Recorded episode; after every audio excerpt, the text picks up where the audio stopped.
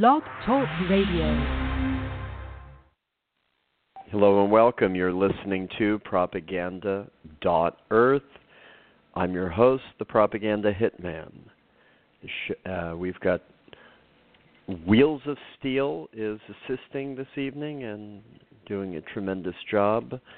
The blog is a lot of her hard work, making it all fit and, and happen and you can find the blog at www.propagandaearth.store.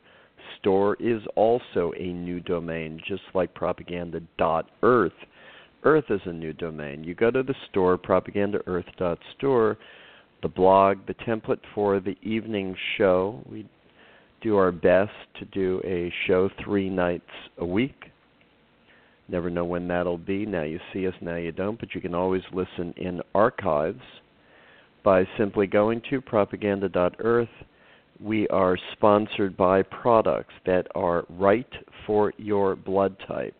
We have a Sip Right tea, delicious, enjoyable, peaceful, calming, uh, with a hint of green tea for its health benefits.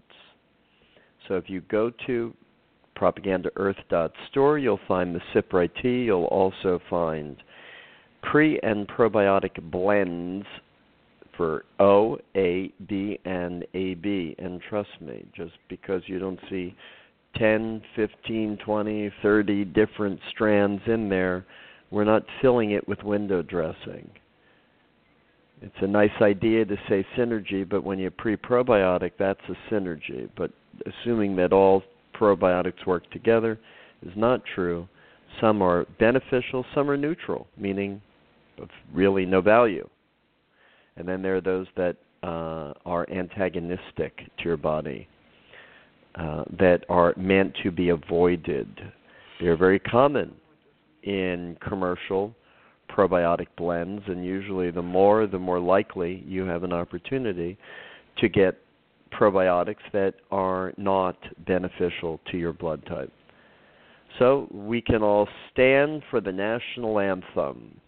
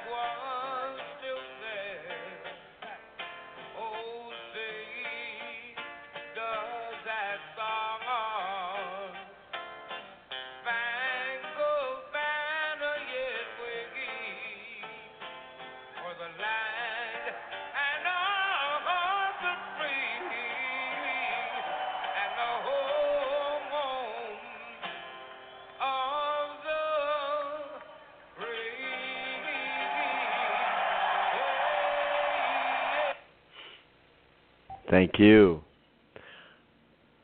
I don't know where we're going to begin, but I can tell you. I'm reading this, but uh, you might shoot me, but I'm going to read it because whether or whatever it is, you got to deal with it. It says breaking federal judge rules against presidential debate commission.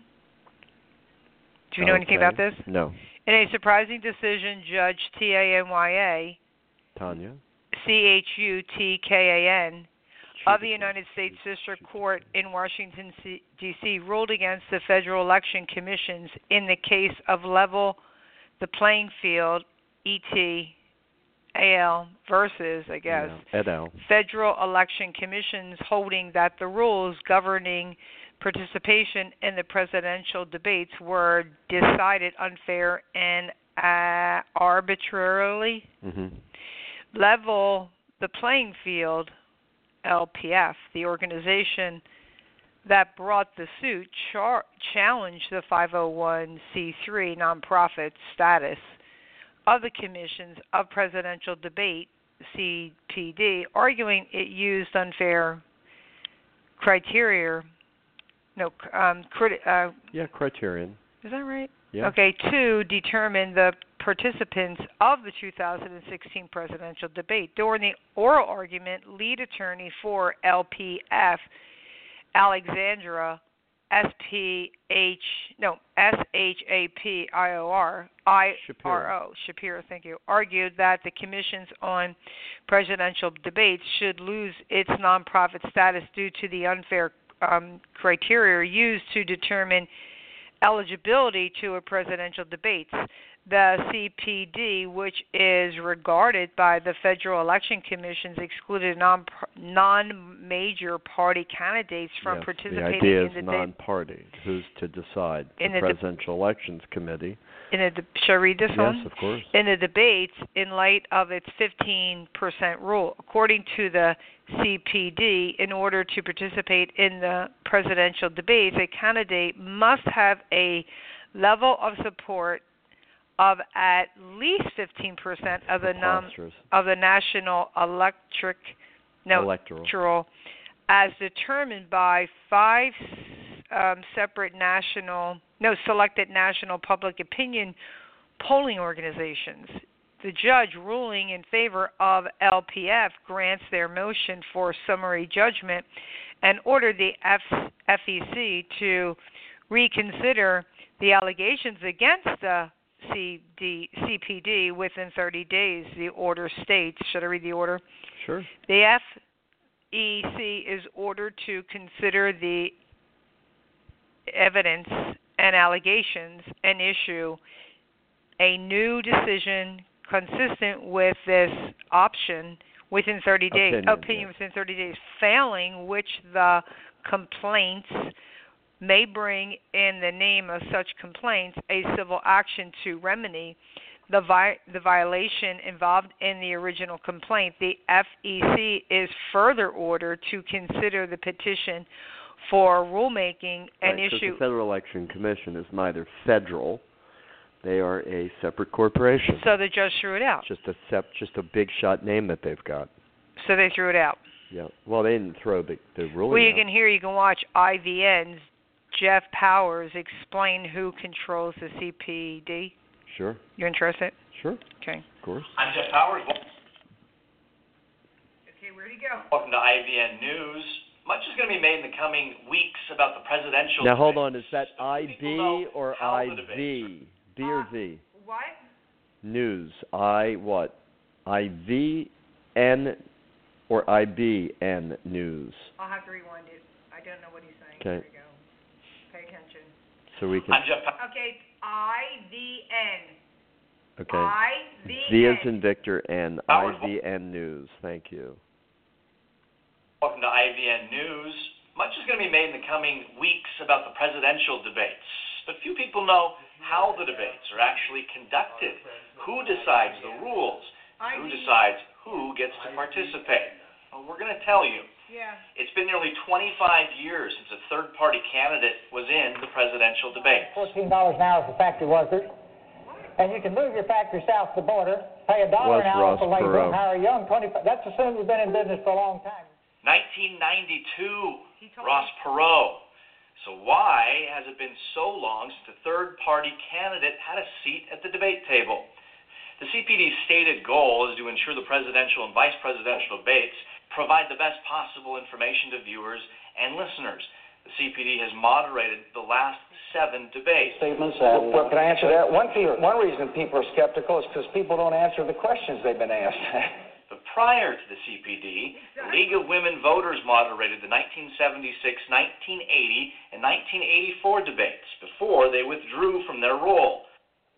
The League of Women Voters is announcing today that we have no intention of becoming an accessory to the hoodwinking of the American public. Under these circumstances, the League is withdrawing its sponsorship of the presidential debates scheduled for mid October in Los Angeles. It was a big move and was in reaction to the Republican and Democratic parties having increased their control over the rules. Well, the commission was then taken over by the CPD, which is established as a bipartisan exclusive partnership between the Democratic and Republican Party.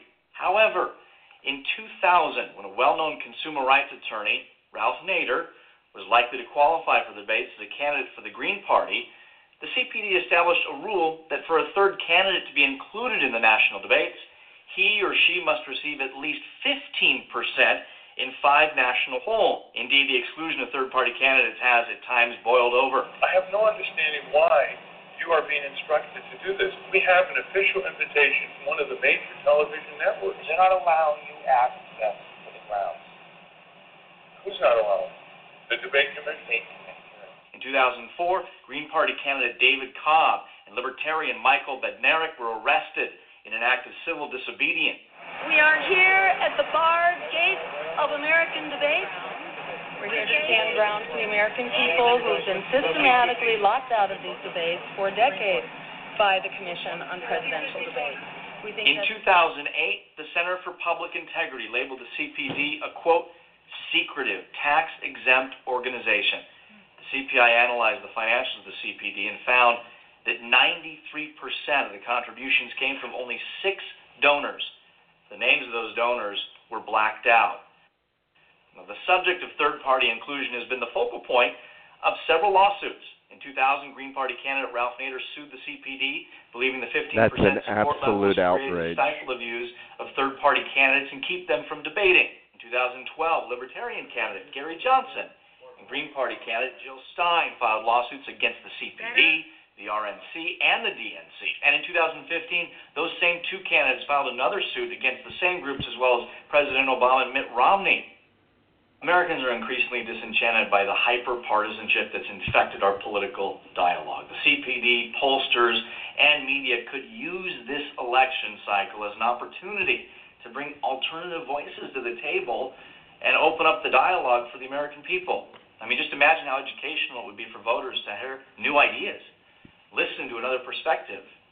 Think about the possibility of a democracy that means more than just two choices.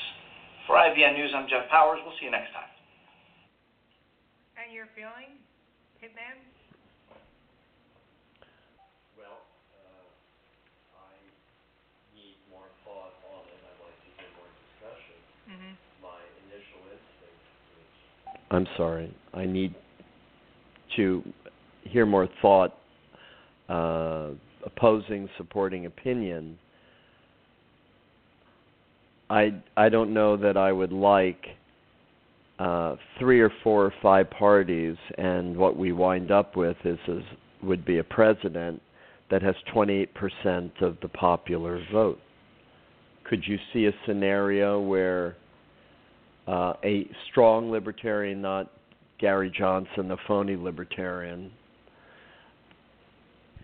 garners 15% of the vote uh, a Green Party gets 10% of the vote. Now we're at 25% of the votes cast.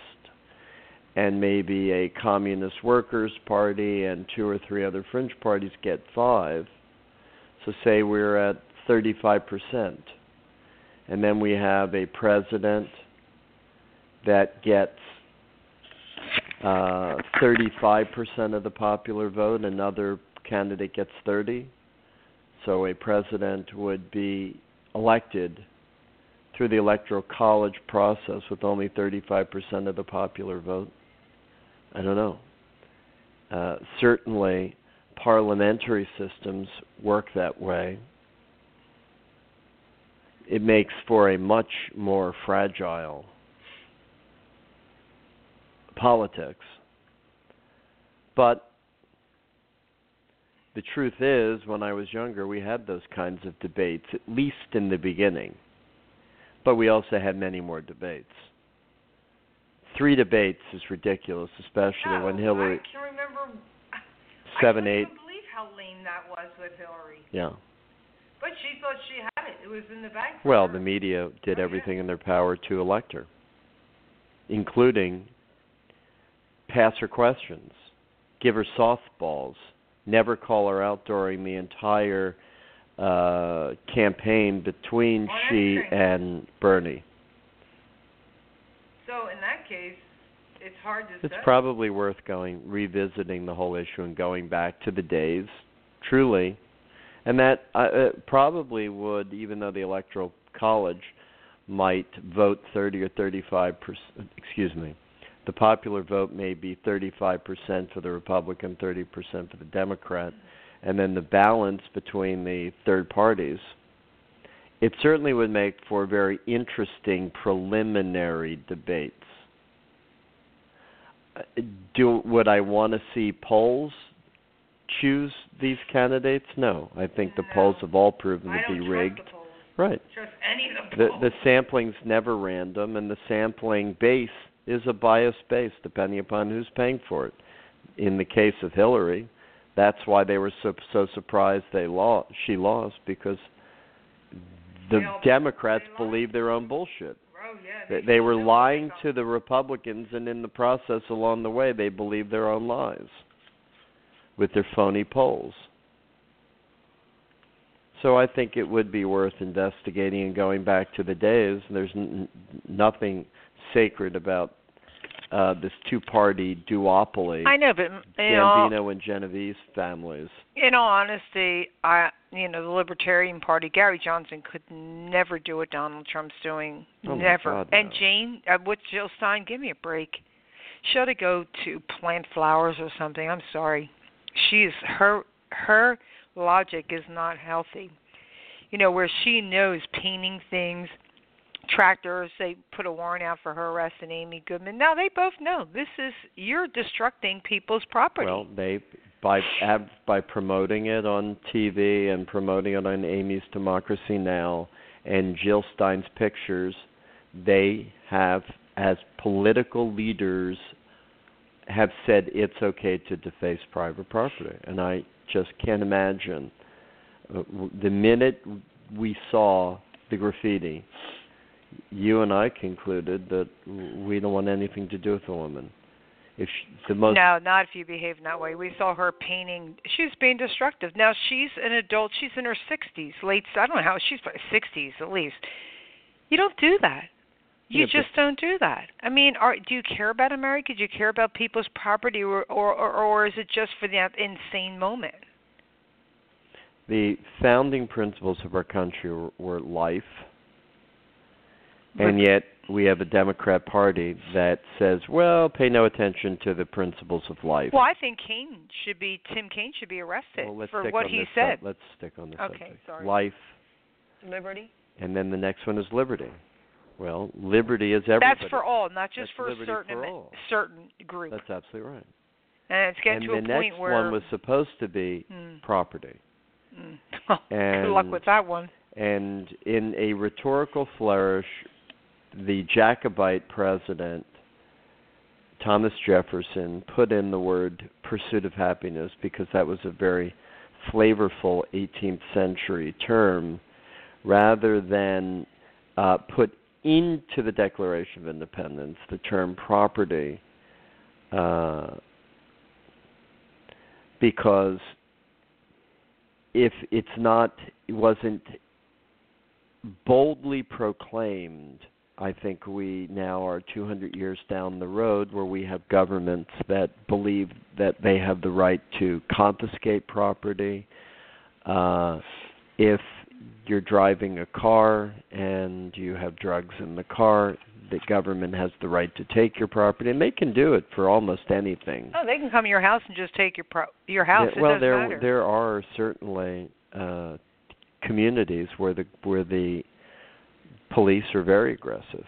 and and take any level uh, amount of property, and that's because we don't have a constitutional uh, Supreme Court that has held property sacrosanct. I can remember back in the early 1990s living in New York, and there was a f- case that was coming up uh, where a police saw suspicious activity, and it was at two in the morning the transfer of duffel bags from a house into a car, and then the people went back into the house. The car drove away, and it gave the cops a reasonable suspicion to arrest everybody and take the property, determine that there was cocaine in there, and uh, I, I had my problems with that. Then a case came up in which the police were able to see through the blinds and since the blinds were ajar they could see drugs on a kitchen on a coffee table in the living room and were able to go in and arrest. Well i, I think again that's a problem in the supreme court liberal as it was in those days felt that uh, their job was to err on the side of government that the person didn't have an assumption of privacy because they left their blinds ajar. I don't I don't buy that. I kind of like this. Um, r- r- what are those people called? Riders loot and destroy Starbucks during anti-Milo UC Berkeley riot, and which is unbelievable because CEO Starbucks gets bitch slapped. You know their stock is down. I can tell you what it is. After he made that thing that he was just going to hire uh, illegals, yeah. well, he gets bitch slapped. His stock drops, and I don't know how many Starbucks have these people destroyed. These riots. Well, it's their hangout. I They've know, got free internet. I can't. They they they we I had this uh, ballerina, oh my god. older ballerina. They're at a and- five-year low. I'm and, looking. And her boyfriend would come in and they would have their romantic conversations for five hours and sip a cup of tea together. And that's what these people at Starbucks do. They sit there or nurse their uh, cappuccino, plan the next destruction of the next Starbucks. It's pretty astounding. Now it the market cap was seven six point six three bid, right? Hitman. The, it opened at five four point oh four. The high was five four point three. Yeah, fifty four, and the low now is fifty three, and dropping. That's what the the year high. Well, that, I'm thinking was sixty uh, seventy six. That was a bit. I don't know if that's a high. I got to find that. Hold on. But it's down. It's at 53.87, which is down 0.03, which is really 0.6 percent. That's it's it's at its five-year low. It hasn't been this low in five years. What was that question you asked me? Oh, so um that Starbucks, I guess they should shut their mouth. the CEO, Kevin Johnson, he might be getting fired. or yeah, because they have him now. They had Howard Schwartz. He's not there anymore. But um this is pretty funny. And not only the stock is going down, this is not good. How many times is an insurance company going to pay for this shit? They're not. They're going to have to start pulling. And I don't even know if many of these companies, I don't even know if they have riders for riding. And you know, insurance company, you have to pay an an addition. Is how I understand. I could be wrong. You have to pay for a rider for um terrorist attack rioting. I mean, this is vandalism. This is like it's not even vandalism because it's beyond it's beyond the worst thing you've ever seen. It's unreal. Hitman's looking for um the stock, and then I love 61 was the year high. 61. Well, there's 53. Mhm. So you're telling me January 2017 it was 61? Well, no, uh, it's within the past year. It's year to date. Well, that's big. That's a big hit. And but not only that hit, man, they have all these these these Starbucks that people are destroying. Those glass windows, ceiling to floor. What do you think the, those windows cost? It's unreal. But like you said, that's where they hang out and drink their coffee. Well, that's really the bigger issue because sure, it's a couple thousand dollars of damage or or 80,000 in damage. It's a small number for Starbucks with its capitalization, but it's really a bigger emotional issue. It's the it's called biting the hand that feeds you. Wait, well, yeah, but Michael, you have Tim Kaine who's promoting this. Nancy Pelosi. These people should be picked up. Oh, there. She called Nancy Bannon a white supremacist. Nancy Pelosi is radically nuts. She is dangerous. Well, her her daughter. Is we, whacked. We had that. Whacked. We covered that a, a month or so. yeah, but you have. Tim Kaine's calls for civil war in America. Now, excuse Well, me, a, he that, should be picked up. The guy should be. He should be arrested. Yeah, well, when Donald finally gets his feet on the ground, maybe we will visit the FBI uh, going after uh, Con- Senator Tim Kaine. And maybe the best justice will be Laura Ingraham, the conservative, Oh, she'll kick his butt. Harvard educated lawyer who I would love is to be one of the on the wall. founders of Light Light Zeit, a conservative what people call alt right website. I don't see anything alt right in any of them at all. I just call them conservative, but people love throwing around that term alt, a, a German And name to then to they're alt-left. besmirch their character. And they're all left. Well, that's the only way you get your revenge is to call them the alt left. Well, what are they? If they call you the all right, they're the well, all left. Give me a break. agree. They're worse than that. We until Donald Trump uh, let the deplorables loose. That would be us. All that was left of the Republican Party was this ridiculous Whining button-down, pussies. screwed-down hairdo, like some cat from Japan. Uh, that that's really what Romney was. Yeah, I was going to say that you just Ro- painted a picture of Mitt. Romney missed his calling. If he weren't so damn Mormon, he could have played in Ziggy's band. Well, there's nothing wrong with Mormons. He's just so uptight. But I got something even better. The left are worried about Ginsburg's health. Really? Why they have evidence that she's picking things out of the air? she's been doing that for a while. she, she she and Nancy. well, Nancy too, and Schumer. I mean, you know, he's another out there whacked. But yeah, that's pretty funny. I thought you'd like that. Now, how are we supposed to run a Well, is country? that all you say? Is What? that the left are worried about her health, or you know, where they're talking about she should eat more kale. I, I mean, I don't care if the woman drops dead. I mean, I in all honesty, I mean, you know, God rest. You know, she was. I don't know. She doesn't believe in God. I don't know what she believes in, but whatever. I mean, I have no issue if she croaks. So, how are we supposed to run a government when you have Schumer and the leaders refuse to meet with Gor Gorosh? Am I saying his name right? Go Gorsuch. How are you supposed to get anything happening? I mean, are these people that nuts? We have a world that has so many problems, and these that party, the left, alt, alt left, can't even human and decent, no, civil enough. Forget everything else. We know they're none uh, of the above, but can't even be civil enough to sit down and meet with this man. First of all, who's brilliant compared to any one of them. And for them to criticize any of Donald President Trump's picks, they're nuts.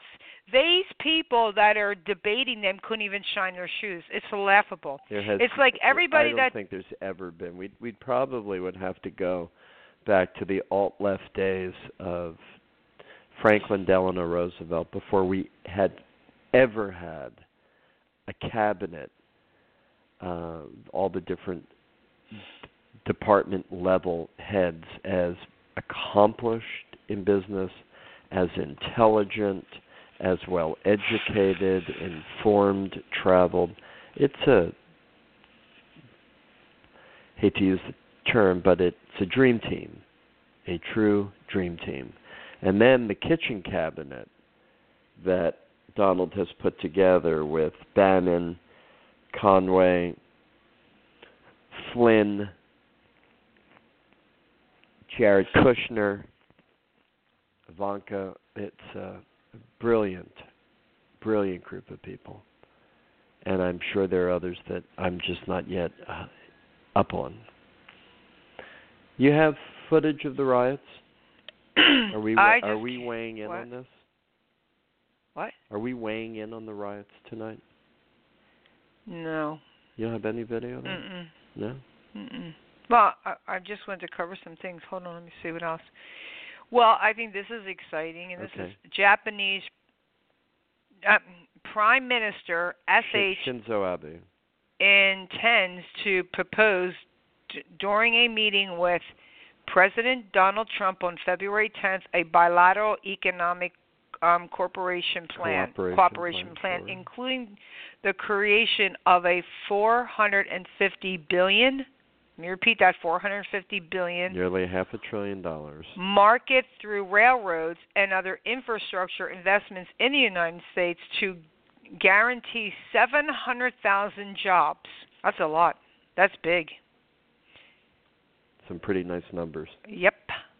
Trump has recently been stepping up criticism against the Japanese car maker and the depreciation, depreci- oh, um, the deper, what is that of the yen?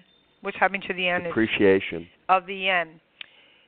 Given the critici- um, circumstances, ABE plans to establish during the upcoming talks um, that the bilateral cooperation will be a great advantage to the U.S. economy. Well, he's right, Well, of course. and to him too. So we can get some Toyotas made in America, more of them. Lexus made in America. Well, Subaru. Well, Subaru is assembled, but we got to oh, get that's right. more, more Subaru, More Subaru. more Subaru, Is more that's more. Honda, more, More Honda. Honda, more Acura.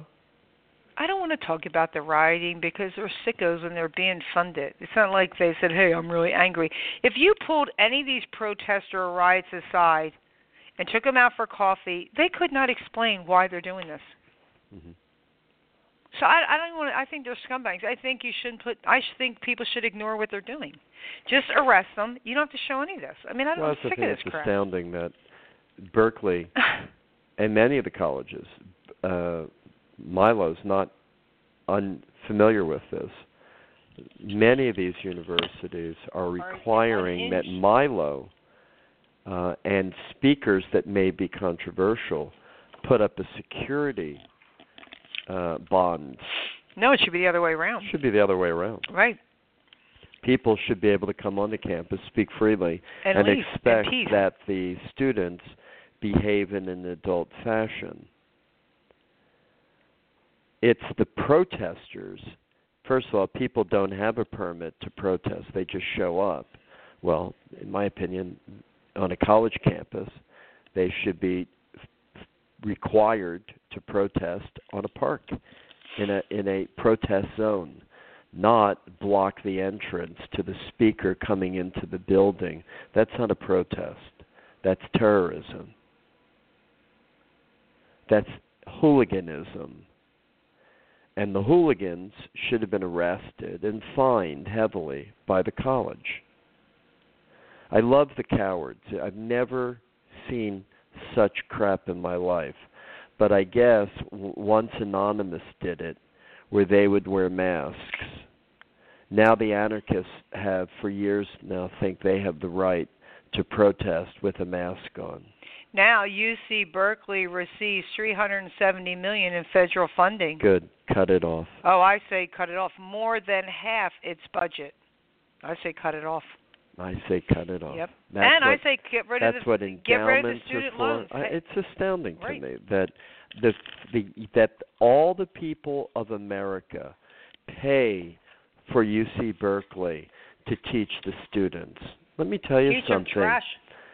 Eh, they're already spending probably forty thousand for out of state students.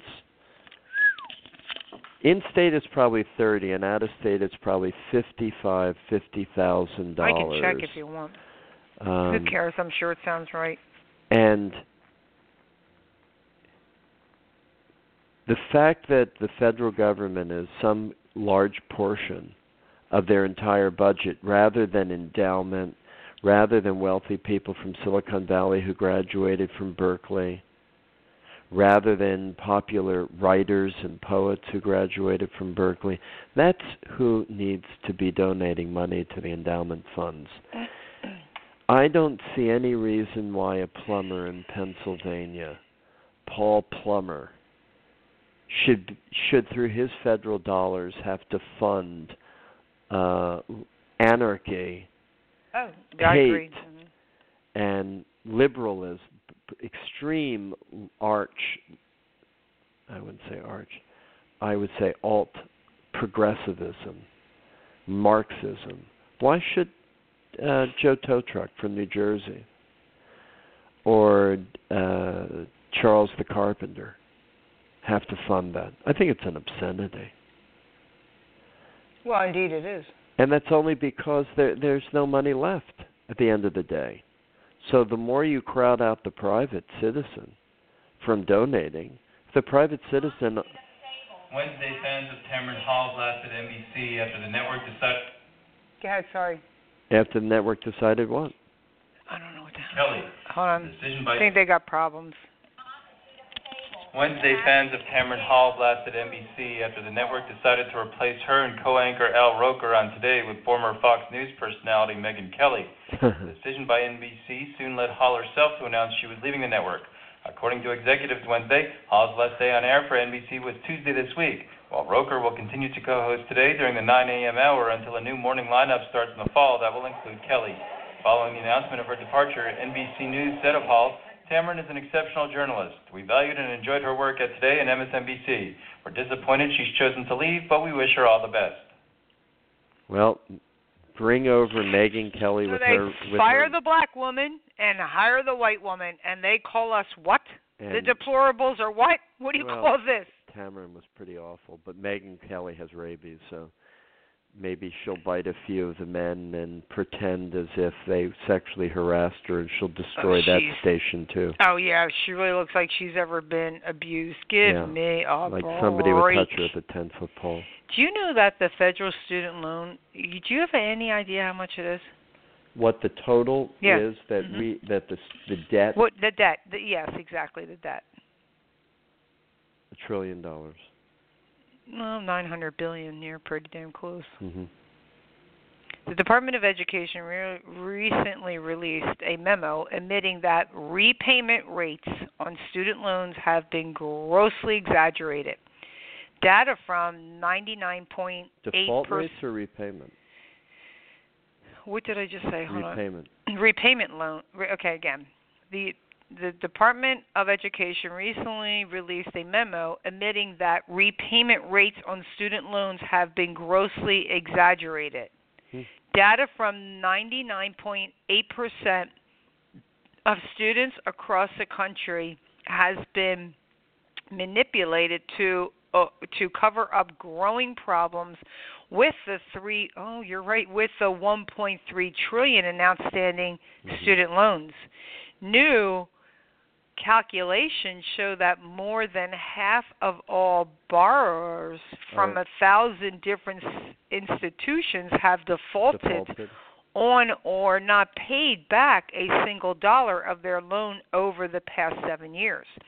This comes in stark, stark Stark contrast. thank you, to previous claims and should call into question any uh, statistics provided by government agencies. The American people haven't fully grasped the long term implication of loaning a trillion dollars to young people who have no it. credit or a- a- assets. hmm Increased intuition. Well, hold on a moment. So let's, let's That's huge. let's dig into that. Look where you are. Mhm. I know where I am. I think. Now, I know that the instinct is that it's really important and we need an educated citizenry. I don't even believe it it begins there. I know that my lady who raised me, Albertine Young, African American woman, worked for my grandfather in the plant, got her hands caught. It was the the big steam pressers were a two person Oh. operation She burned her hand. person to the left would handle pulling the big handle down and then holding and locking and the person to the right would be the one to adjust the garment. Well, I guess the person to the left was drunk or I can't imagine Abby was at fault. It was the person to the left wasn't paying attention. Abby's hands got actually caught in the presser. She passed out. She needed pretty intense skin grafts on the hand. And uh, while she couldn't work in the plant anymore, my grandparents had her raise me and the the sister whose name shall never again be mentioned. The one that murdered your father, Sharon Rothberg. Yes, Marjorie. exactly. I have no problem saying her name. Um, yeah. So Said a, uh, she said such a disparaging thing about a black woman Oh, about on a woman. on a Oh, yeah. that was dead. Albertine's dead, and she loved Sharon to pieces. Oh, and my Sharon God. said that she, Defended your dad above fired her for stealing. for stealing. She lied about a woman that was so kind to her. Yeah. That a woman that actually stole so she could feed Sharon. That's Shame on you. Because my father's Shame too on you. cheap to uh she just felt that Abby earning forty dollars a week in nineteen seventy three dollars which is slave wage and coming in at seven in the morning and working till seven at night, leaving at ten of seven so she could get on the bus that the complex offered and then uh take that heavy then she would get the bus on 22nd Street all the way up to Monument Street and then she would I guess take a connecting bus to 1921 She wasn't a kid when she was doing this. Oh no. Her husband died of diabetes, so she was a single income earner trying to hold the house. Oil, I can remember her just sitting at the table and I would come home sometimes playing hooky and I would see the man from the oil company at the table. Uh maybe she gave him a drink or something and just sit there crying because she couldn't even afford the oil to heat one of these old Philadelphia three story homes that, you know, would be beautiful in a poor neighborhood, but they were built in a different era uh, and horrible the way we treat people. So where were we? How do we get from here to there? It's like a piece of jazz and I've lost Oh, we're re- the reading. The increase in tu- tuition seen over the past two decades has become a point of controversy and ANGST. angst. Well, look, For those who It- don't fully understand the contributing I was saying about factors. Albertine. Oh. Abby read books. Now I know that Abby didn't have more than eighth grade education, but that was when we didn't focus on integration. So all the kids do from all the different communities is fight with each other. Abby was educated down in South Carolina, and through uh, eighth grade, Abby knew how to add. Abby knew how to read. Abby read books. Abby read the newspaper every. She didn't. Well, she had the news on just to keep her company during the day, but Abby read the newspaper, daily news every single day. So she could get through eighth grade. We're graduating 12th graders who are illiterate in America. So when people say an eighth grade education in the 1920s was equivalent, uh, 1930s was equivalent to a 12th grade education, you betcha. And that's the catastrophe. So we think that we'll take all these partially literate ignoramuses, dump them on the colleges, and the colleges can solve the problem. They can't. Now I don't I haven't followed college drama lately, but when I went to college in the late 1970s, I know that they were re- they were offering remedial English in most of the better schools because kids didn't know how to properly construct sentences, map sentences, create paragraphs, put together essays. So the first class, freshman English was designed to do the work that the high schools uh, were expected to have done. So when we talk about the colleges today, most students would never need a college education in America if they had a, a, a great high school. Now, I'm a little I, I think the incentives are in the wrong place. When you look at the public school system, we in most states, uh, whether it's broken out in Pennsylvania, on the left side of the tax bill said school, and the other said general income, general revenue. So everybody got to see that part of your housing tax went to to fund school education. So somebody such as your mother who hasn't had a child in in uh, school in 45 years is still paying for all of her neighbors' kids. And I think it's really an obscenity because the tax goes against property. So we're back to this again this whole idea of life, liberty, and property. When a government can take your property, you're not protected. If property had been better emphasized, maybe we wouldn't have such a willingness for eminent domain or putting levying taxes upon the house because then you don't have a right to property. And in America today, and it's one of my pet peeves, you know that we have Fannie Mae, Freddie Mac, and we have Ginnie Mae, Gen, uh, Government National Mortgage Association. Now, I think maybe Ginnie Mae has been swallowed by Fannie Mae, but it may not have been. So, for now, I will assume we have three government agencies that failed the federal government stepped in, but in every other case, we've returned uh, these publicly traded companies back to the public. And the government, the government, hold on, made a profit, but here we are. Uh, we haven't returned Fannie Mae, Freddie Mac, and Ginnie Mae back to the public.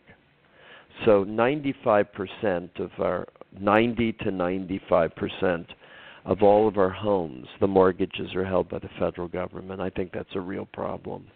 And I also think it's a real problem with Sallie Mae.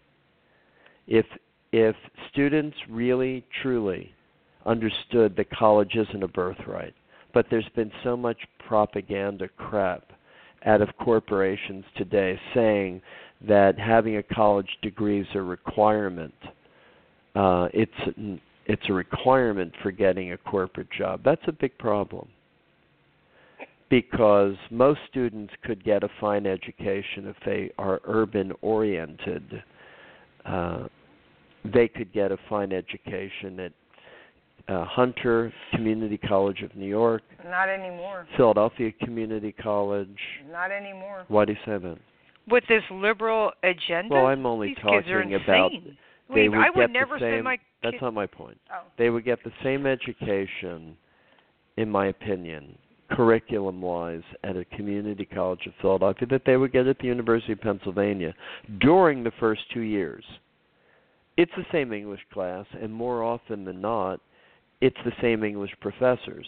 Unless they're tenured, then they're not moonlighting. But if they're adjunct professors, which in my opinion is 75 to 80 percent of what makes up the professor base at most uh, top colleges. They're adjunct professors.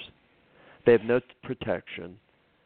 They're paid dirt wages, and they uh, have no tenure. So, in the case of the daughter, the daughter went to community college. She was homeschooled, and we knew that there were gaps in the homeschooling. So we encouraged her, and she com- uh, complied. She went to community college where a Spanish language class was $180. Her tutor was 50. So basically between three and four tutor sessions, her Spanish class was paid for. So she had taken a Spanish language class uh, over the television. Over the over the television. I won't even believe this one. All right, in a moment. Taking a Spanish language course over the television on PBS, eight in the morning on Saturdays, called Destinos, and she got a B. And I thought that was pretty terrific without having any additional access to teachers' questions, language labs. And I said, look, it's getting very expensive. You need an English tutor, you need a math tutor, and you need a Spanish tutor. So that's $150 uh, an hour for the three teachers, two to three times a week. So we're looking at about 450 a week. Reality, and we had been paying at least that uh, for a year. So I said, now that you've proven that you can do college level work, and it was nerve wracking, but she did it and went and excelled. And we're a two year program, as most people know, is 60 credits. She, in two and a half years, because she did summer school, uh, maybe three years, did 140 credits, graduated Phi Theta Kappa, uh, Phi Theta Kappa Society, and she graduated Magnum cum laude and was just under summa cum laude for a young lady who did not have a formal education, was homeschooled, was the product of public schools up until eighth grade, Catholic school ninth grade, and that was a disaster. So from tenth grade on, it was all homeschooling and and community college. So where are we going with this? My point is. I don't know. I was just trying to get the mer- that my, thing done. My point is that. I was just trying it's, to tell you the debt. It's about money. Okay. Uh, well, no. Listen. It's wait, for, let, let, me finish let this me, article, I and you'll want to finish the yeah, thought okay. before we finish the article. My thought was that three hundred dollars a, cr- a, a class, fifteen hundred dollars a semester, three thousand a year for two years is six thousand freaking dollars. Two years at an Ivy League or any of the equivalents is seventy thousand dollars. Uh, her professor, she had a professor, an English professor who was adjunct from Princeton. She had a math professor from Villanova University, and she also had uh, a history teacher who was a teacher at the University of Pennsylvania. That's the caliber of teachers, adjunct professors, that she was able to access at Community College of Philadelphia. So I can imagine. Do you live in New York? You live in Boston? You live in uh, near Stanford or Berkeley? And you would have that same caliber access in a community college. The same would be true, I'm sure, uh, the Research Triangle in northern in uh, North Carolina, Durham. So I really encourage people to not feel that it's uh, beneath you that you have to go to one of these top competitive schools. Transfer in. There are very few schools in America that disallow transfers. Princeton is one of them. But you can't even go to Oxford or Cambridge in England unless you do a semester, uh, a full year, because in England they don't have a 12-year program; they have a 13-year program. So any student graduating from the United States is at an extreme disadvantage. They will not finish. take you. Yeah, listen to this. Go. Between 1995 and 2015, the average cost of a public school four-year university skyrocketed by well over two. Between 1995 and 2015, universities skyrocketed by well over 200 percent. Although federal student aid programs are often campaigned as a necessity, they have been instrumental in making higher education unaffordable. Stop the now. opportunity Stop to for a moment, please. That's exactly what I've said on this show for six months. It's called cost plus inflation. if the colleges can count on a steady flow of government guaranteed loans and grants, such as a Pell Grant and Stafford loans, then the university system has no incentive whatsoever to keep a handle on costs. So, in 10 years, where we had an inflation of 1.7, we'll just call it 2%. So, two, the order goes into 75, 35 times. So, at that rate, the rate of inflation should have doubled college cost uh, after 35 years. College has doubled in 10 years. So we're, we were looking in, at an inflation rate of 7.5% at the American universities when we had a real inflation rate of about 1.5, 1.7%. That's directly attributable to slush money sloshing through the university system. Okay, listen, let me get through this, please. Um, the opportunity to pay for college by working a part time job evaporated as soon as huge sums of money were handed out to anyone with a pulse. Since students no longer pay their tuition up front, colleges are able to rise prices, raise prices, knowing the government will step in and make credit easier and easier to obtain. As an added bonus, outstanding student loans account for 45% of the government financial assets. 45%. Look, it shouldn't even be 10%. Uh, I don't think for any reason whatsoever, and I used to. Because You're subsidizing I, the lives of an entire generation. When I was on the left, this will okay, never last.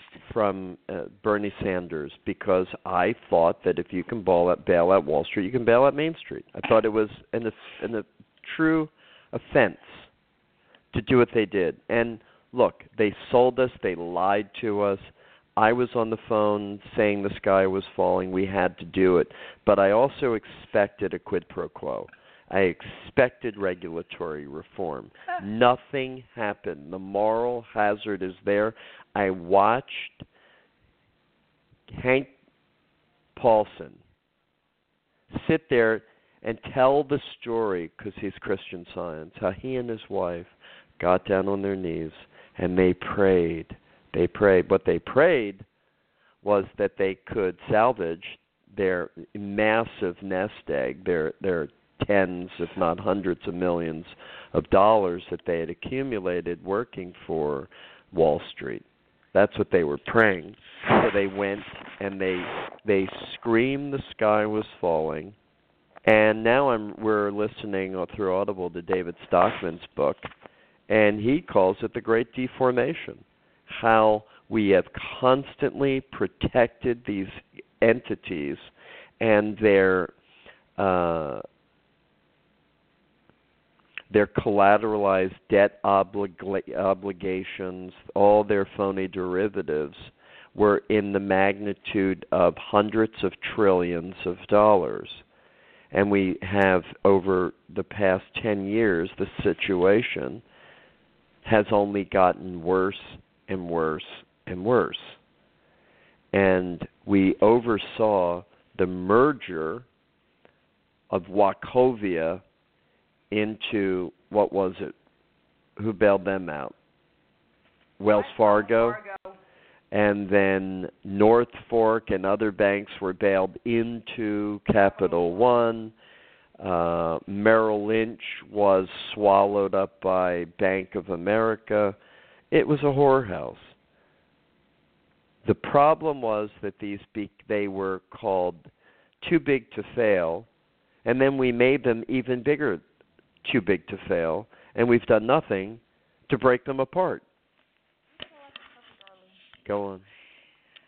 Okay, so that's the student crap. Do you, darling. I'm Mr. Darling. Oh yes, okay. Do you want to hear what Clint Eastwood has to say? Clint Eastwood claims Trump is on to something because secretly everybody's getting tired of political correctness kissing up.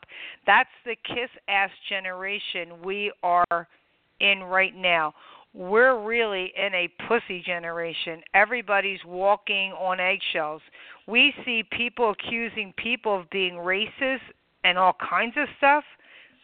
When I grew up, those things weren't called racist, he continued. And when and then when I did Gran Torino, even my associates said this is a really good script, but it's politically incorrect.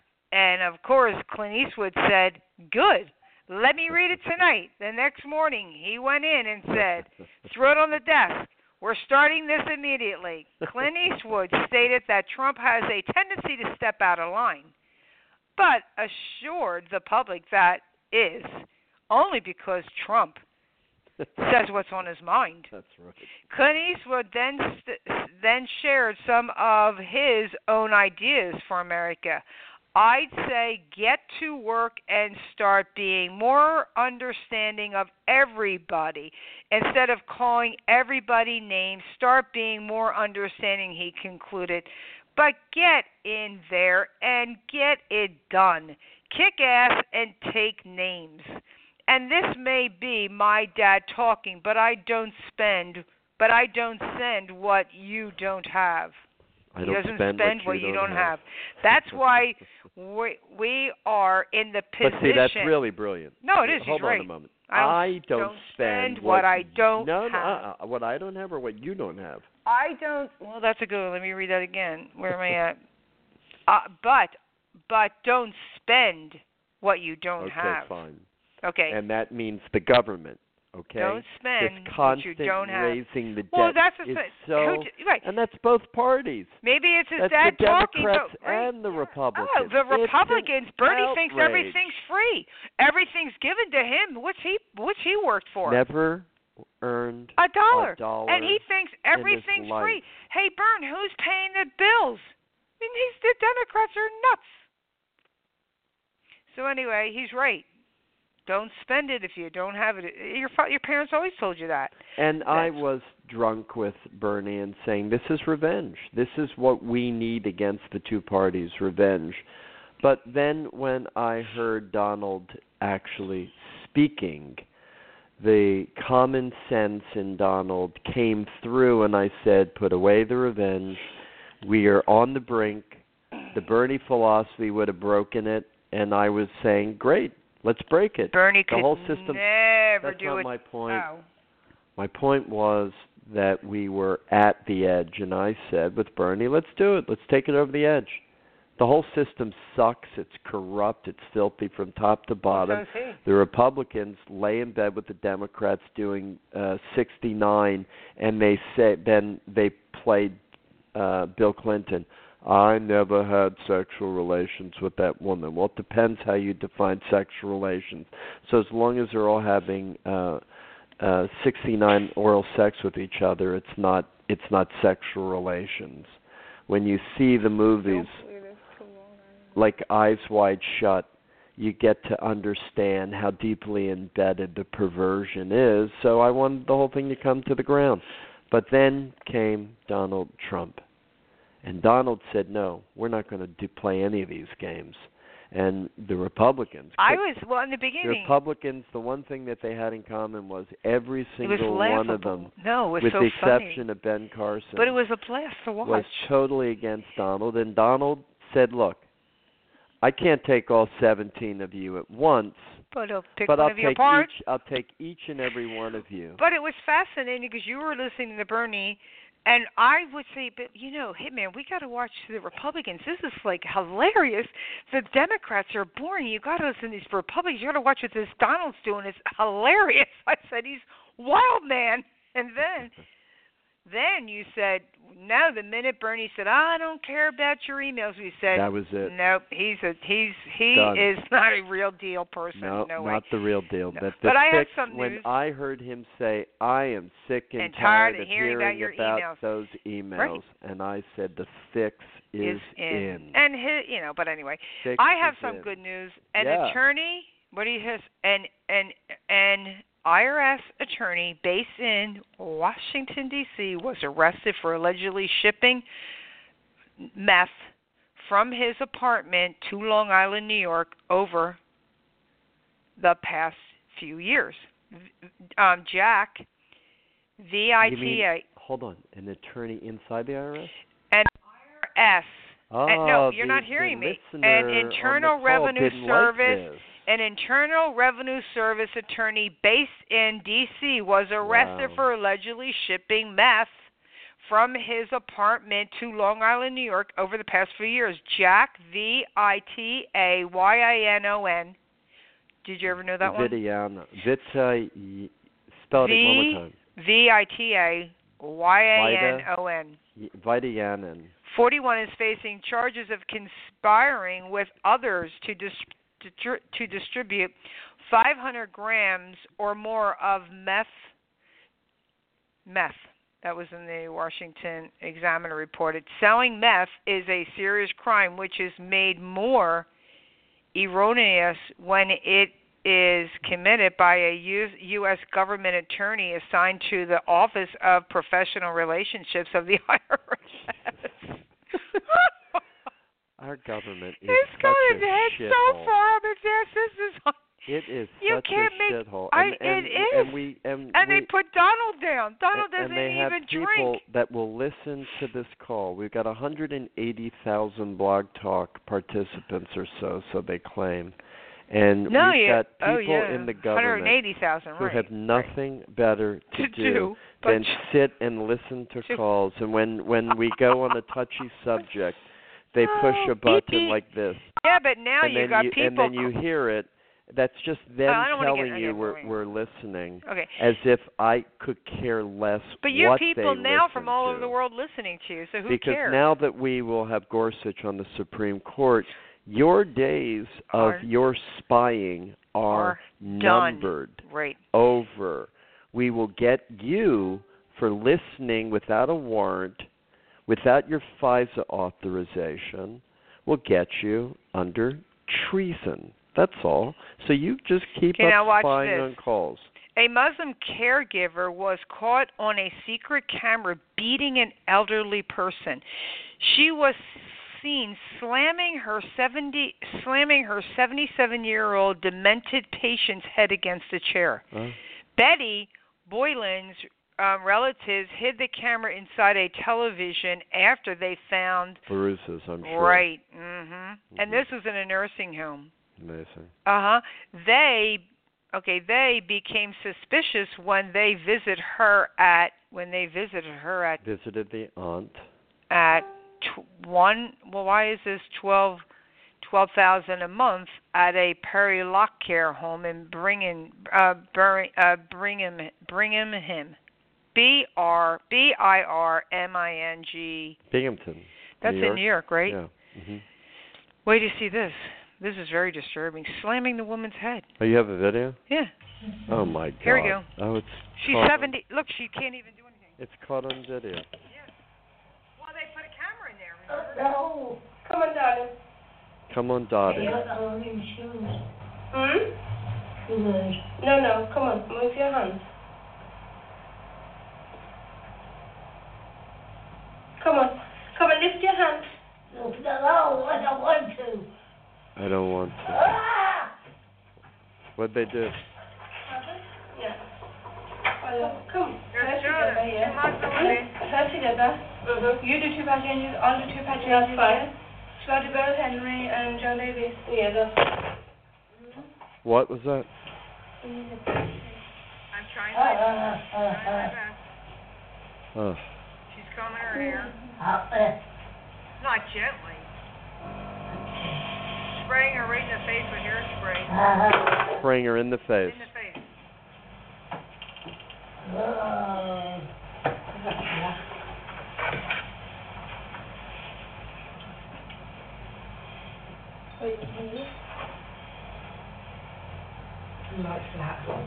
We, we we're bringing in people that Don't care about that don't wash their hands, don't bathe, live in shitholes, live in mud huts.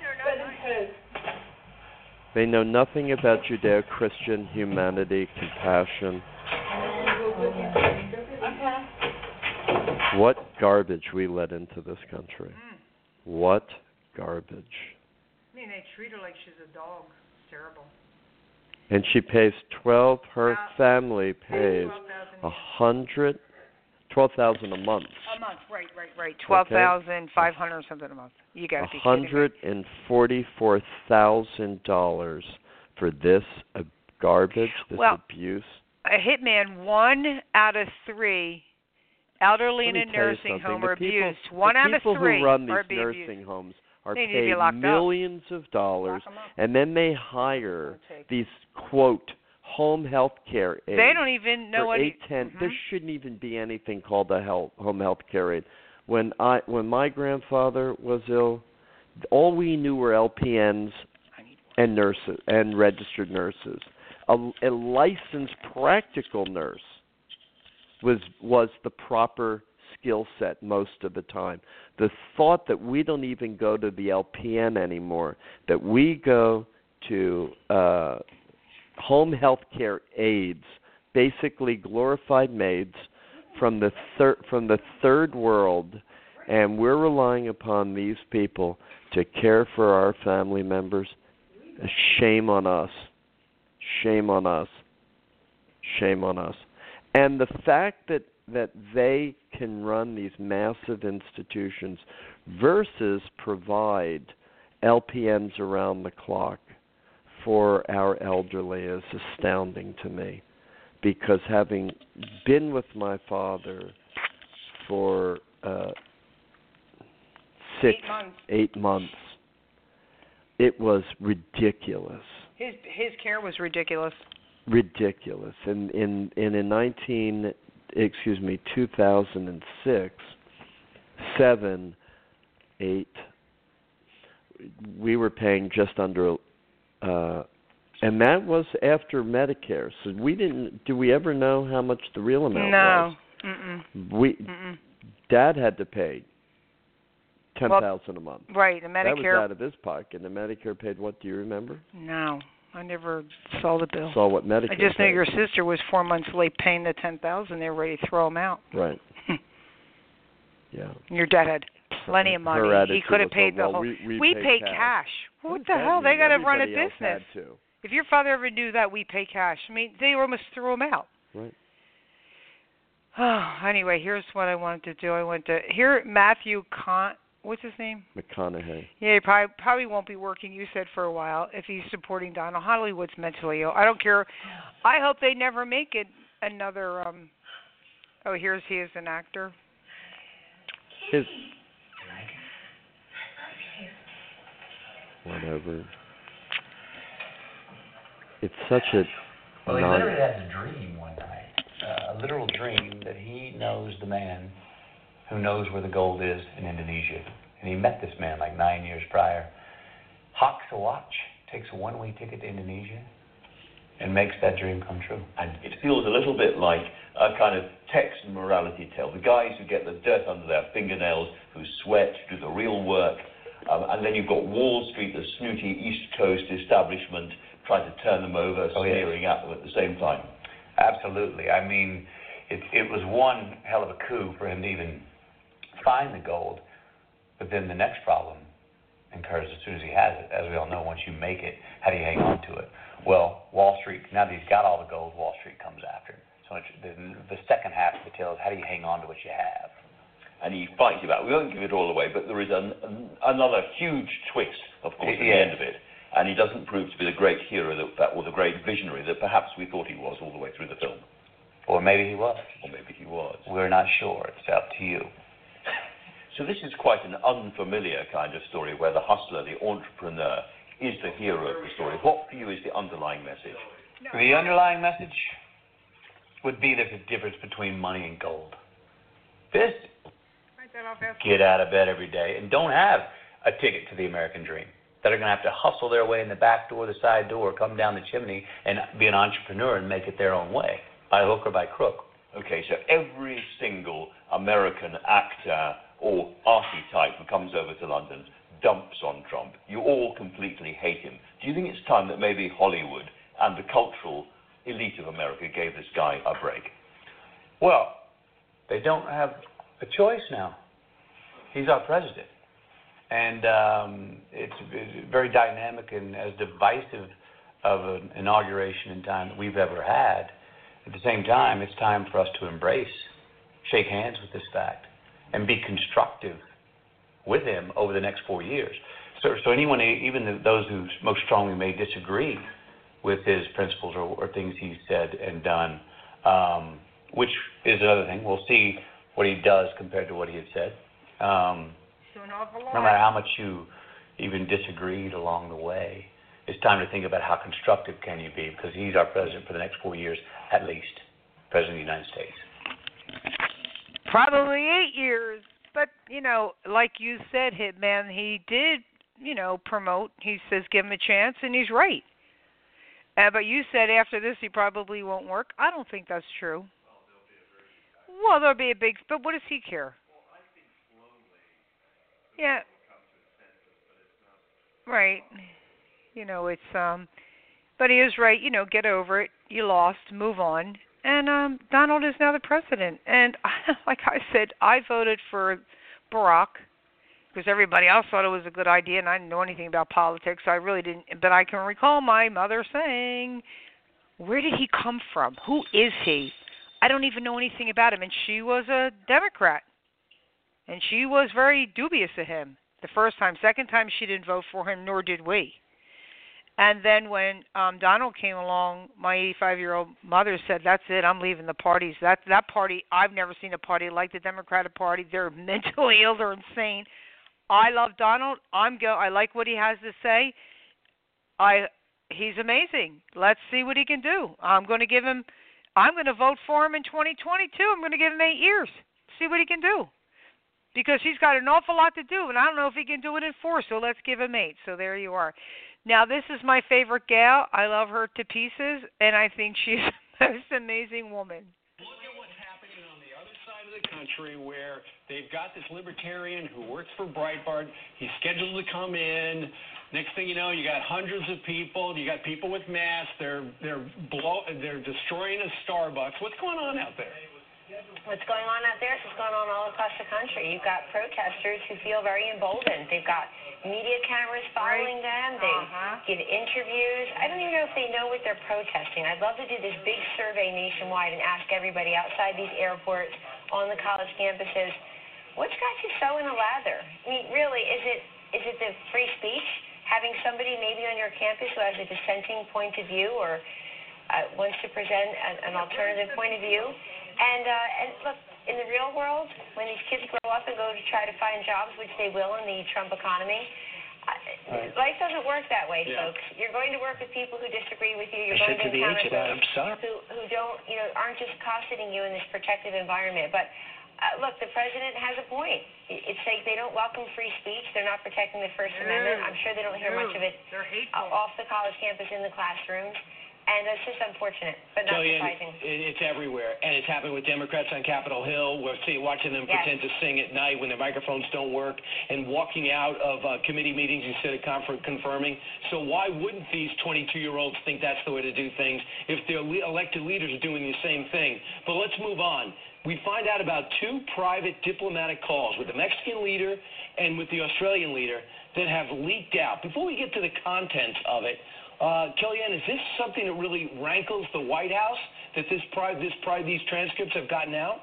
It's very unfortunate. Obviously, we're not commenting on private conversations in that way. We give a readout to the media on most conversations, but we don't release transcripts, and we certainly don't mischaracterize them as some others have. This is the practice for us, though. We're the ones not leaking. You saw it with the earlier reports. You see it here. You know, you're you're a little bit hamstrung when you're the ones uh, upholding either the law or, frankly, upholding so a gentleman's agreement to not release. Who did well, it? Well, you can make your own conclusions, but again, this will be mischaracterized by the media.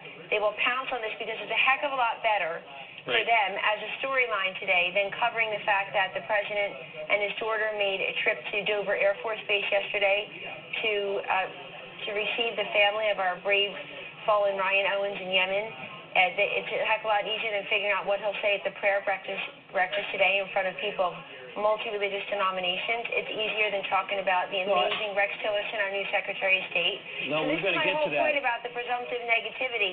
Sure. This is my whole point about the presumptive negativity. And Brian, by the way, to your earlier point, the Democratic Party we're seeing it unravel in front of our eyes, and we're seeing it be revealed in front of our eyes. A bunch of crybabies who say that they're going to oppose Supreme Court nominees before they even know the person's name and his academic credentials and impeccable judicial record.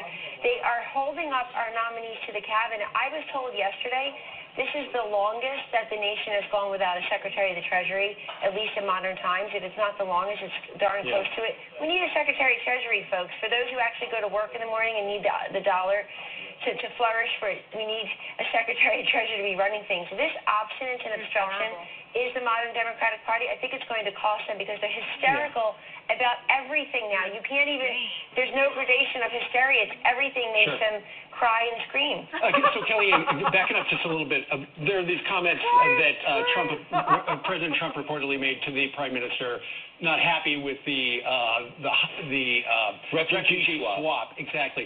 So, in reading the story originally from the Washington Post, it talks about the administra- people inside the administration. So you're saying it's not from the White House, which makes one think it's probably from the State Department.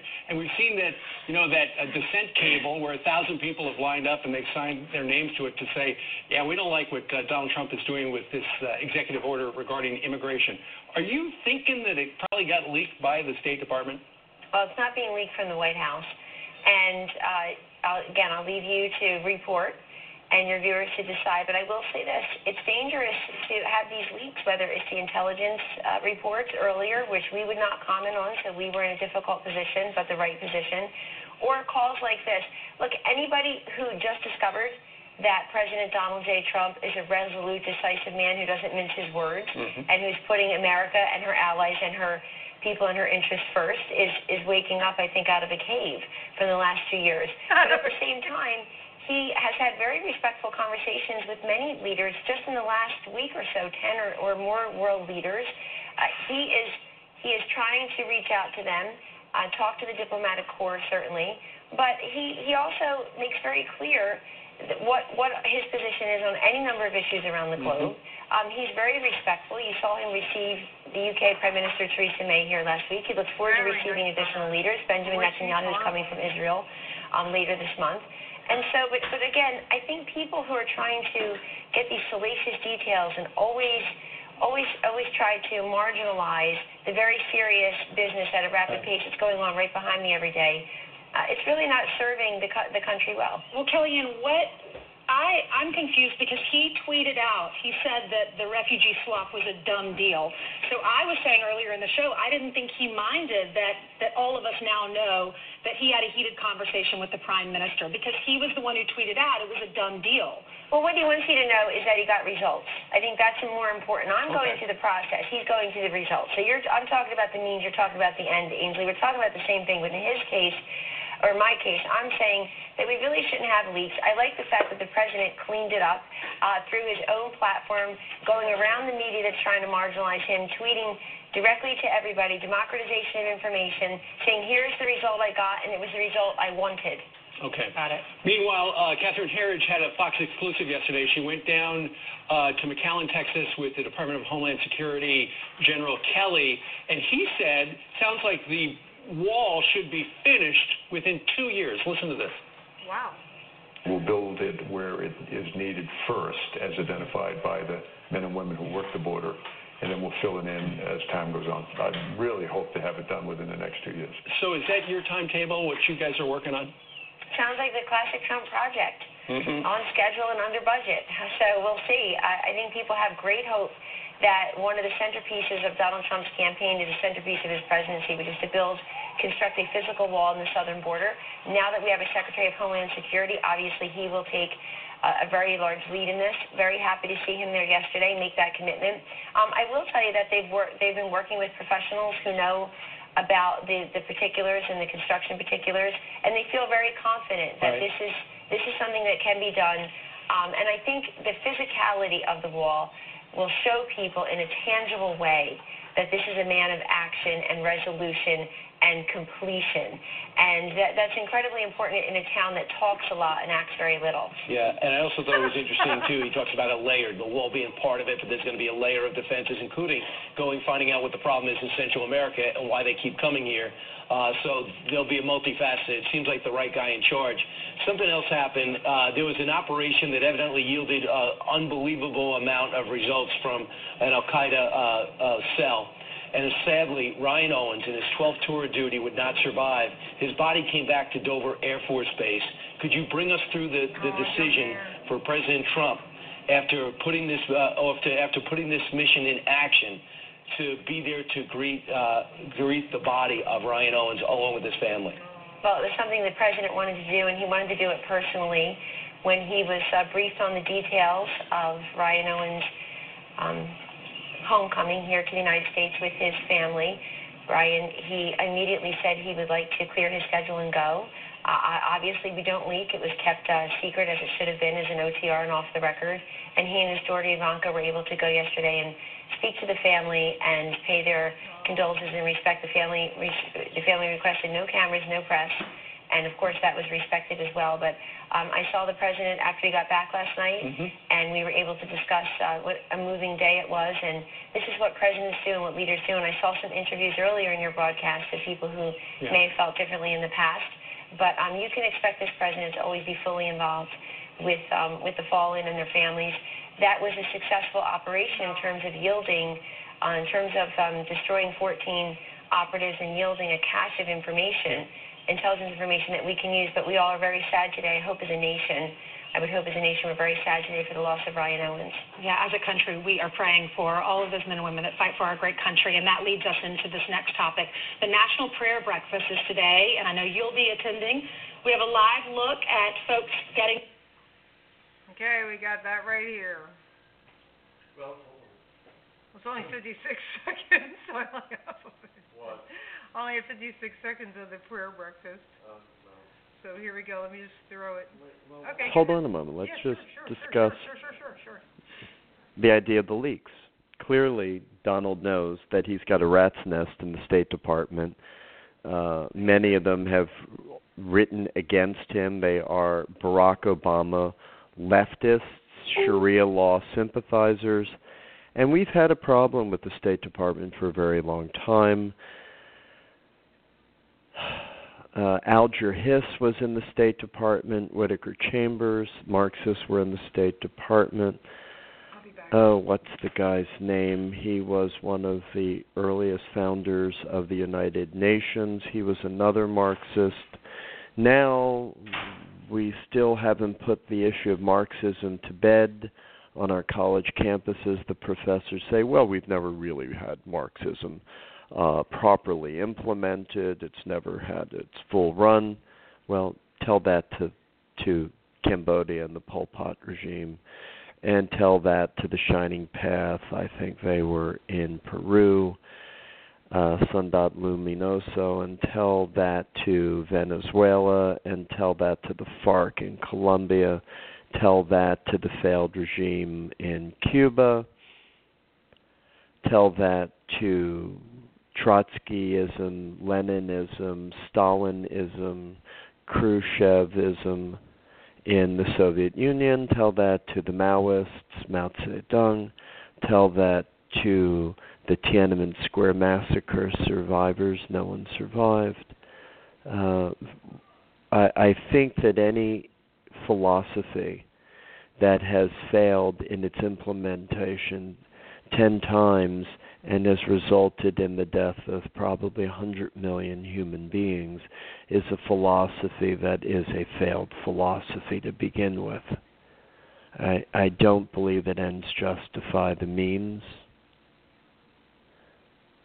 I think that's the the the road of tyranny, and that's certainly what we have in the case of Marxism. And now we have this very very weird unholy alliance between anarchists, Marxists, and Sharia.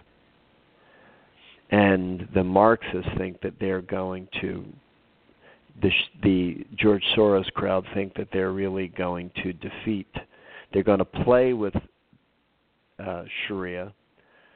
They're going to let loose the dogs of this revanchistic middle a- medieval uh, philosophy, culture, and then they'll some point be able to control it. And I don't believe they'll ever control it. It's a game that they're going to lose. But what does Soros care?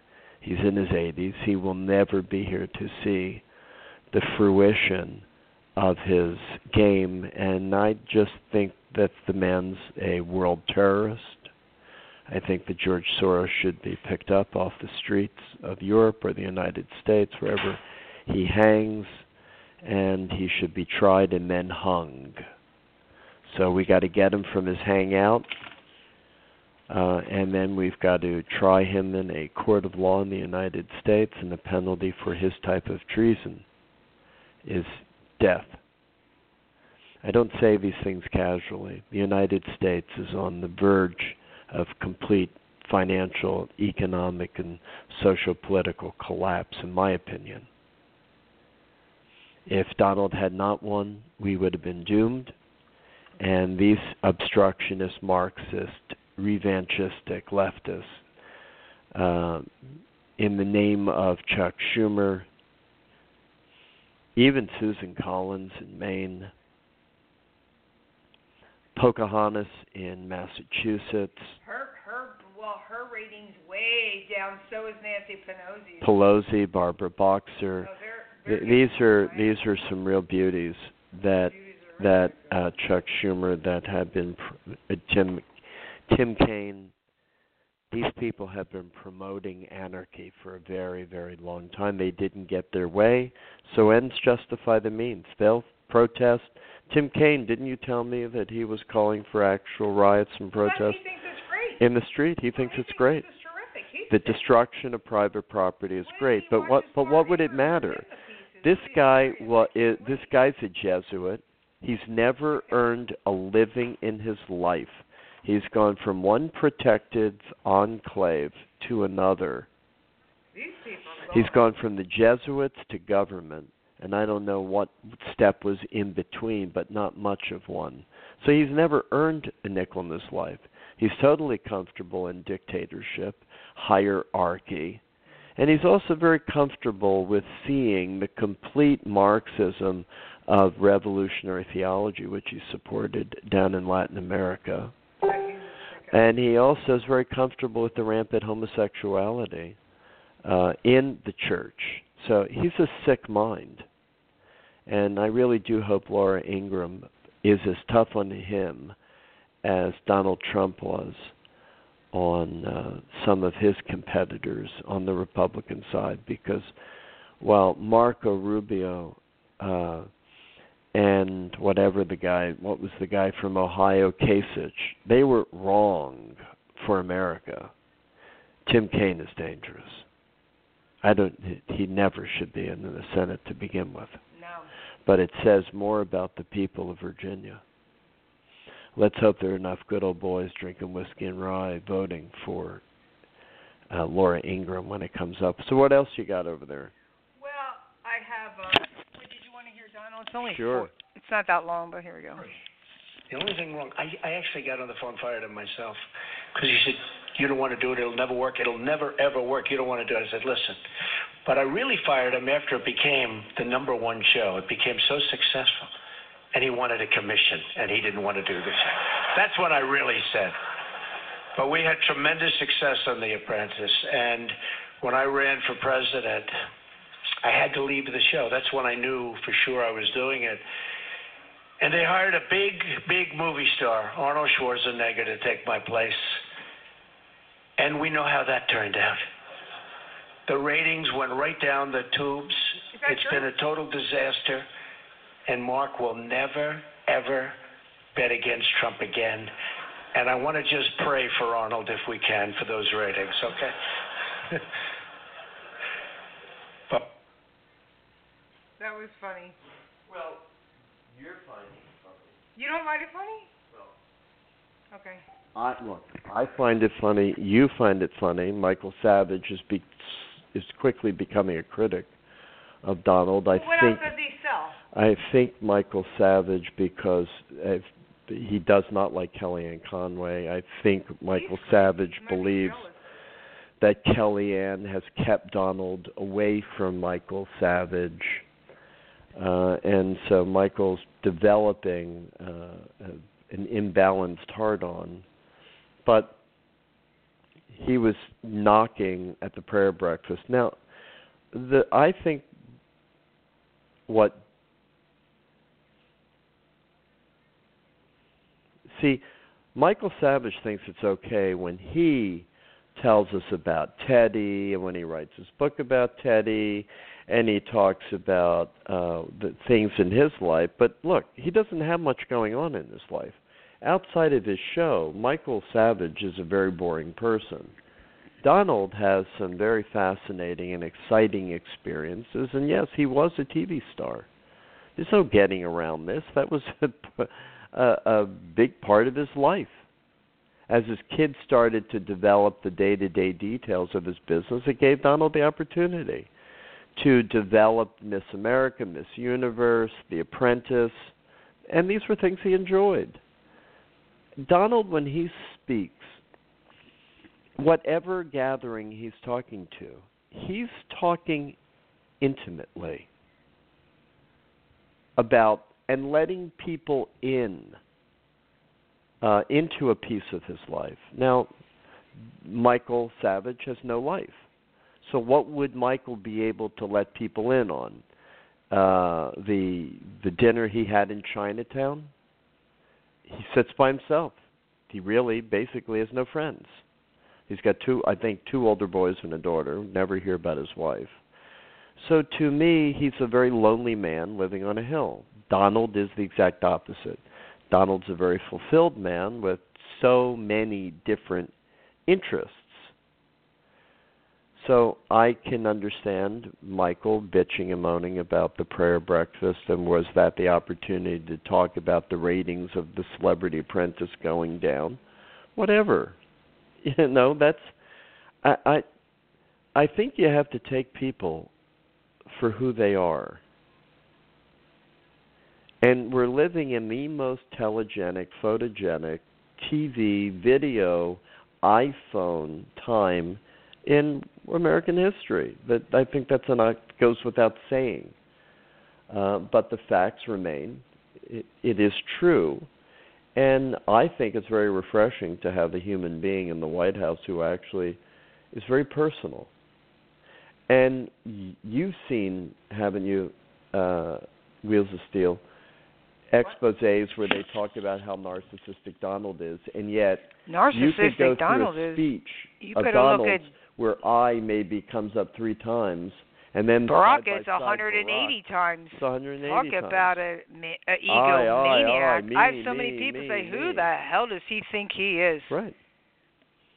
So So there's bizarre jealousy. There's certainly a problem at the State Department, and I'm sure Tillerson, when he gets grounded in there, and people start like little bo- little girls come running to his office, and they're all trying to be his friend and and share thoughts. He'll it may take him six months, but he'll get to the bottom of it.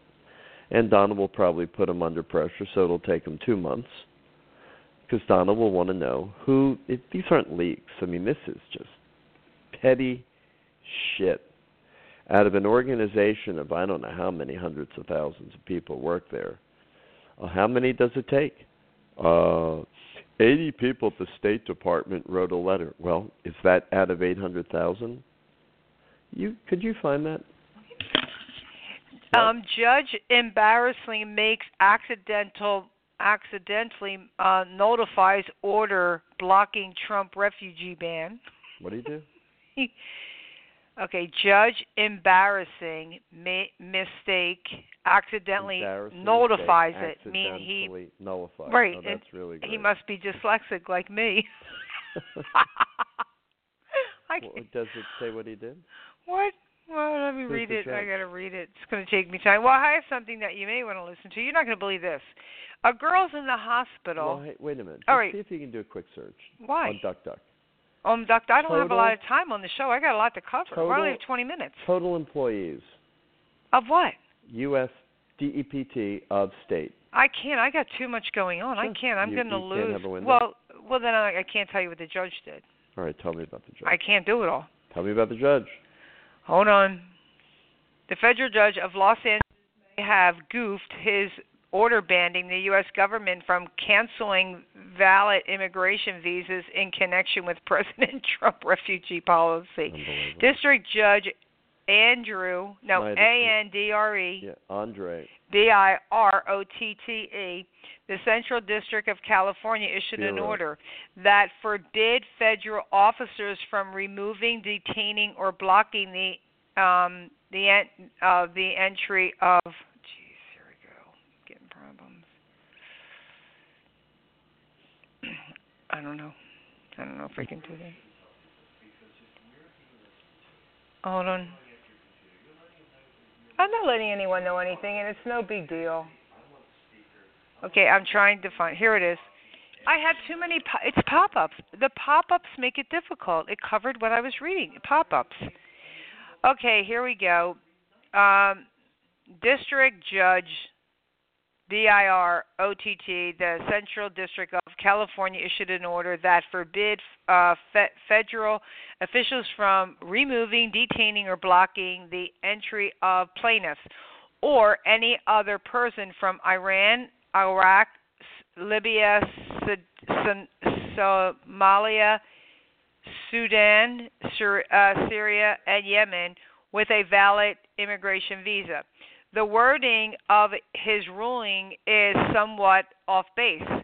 The composition of the thrust of his order. The State Department man, um, memorandum issued Janu- issued January 31, 2017, several days before his order, in conjunction with the President's executive order, recited all visas held by citizens of countries targeted in the ban. Therefore, they most likely were few, if any, valid immigration visas, and the judge to protect as all valid immigration visas had been canceled days earlier.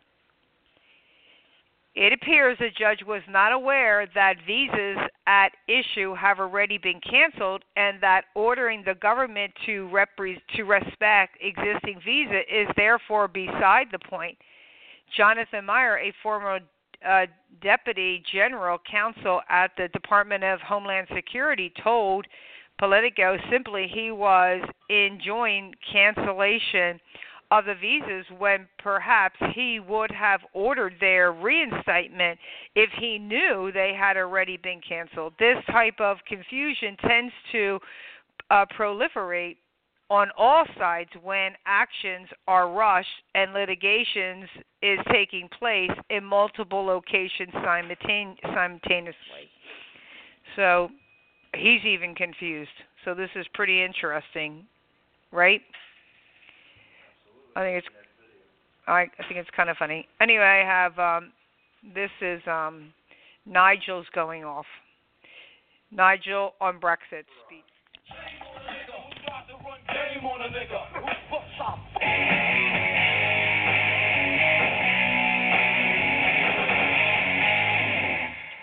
So this is what happened with Brexit. We just have to Nigel Farage. Is that, is that the, Uh, who knows? who knows the right way to say it? But man, a little bit of a weird looking dude. Uh, he finally after after the the referendum after the vote, he stood before the European Union and he just uh, this has gone viral. He explained in his words as to why the Brexit happened, and he sat down, he educated them, he tried to enlighten them, but he also made it sting just a little bit. So we want to show you some highlights from these clips of Nigel Farage. Let's roll clip one. Isn't it funny?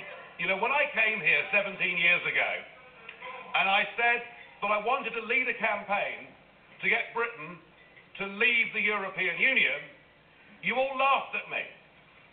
Well, I have to say, you're not laughing now, are you? Oh! Wild with the trigger. Oh, Nigel! To run game on I guess there's too much funniness in this one. You think? The much? EU Parliament is debating the travel restrictions imposed by US President Donald Trump. EU Foreign Policy Chief Federica Mogherini made a statement at the opening of the debate. Moving on. No one, no one can be deprived of his or her own rights because of their place of birth, their religion, or their ethnicity. All right, I don't know what pl- I don't. All right, stop for a minute. I don't know what planet this person comes from, but we don't. This is America. You can shove your phony, self-righteous, universal Declaration of Human Rights up your ass, because unless you have somebody strong enough, and unless you have a government entrenched in the rule of law, it doesn't mean jack shit. And you're not going to play your little word games where you have created something completely artificial. The European Union began simply as an economic union, and that was the authorization the people gave, period. But because there was no history, King John on the fields of Runnymede was challenged by the barons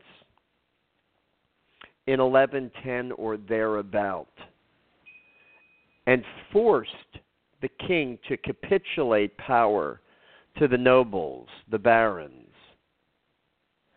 and sign the Magna Charta, Magna Carta, we pronounce it, the French way, the Brits Magna Charta, and they're right, Magna Charta not the French way. Now, there is no precedent for a pan European government with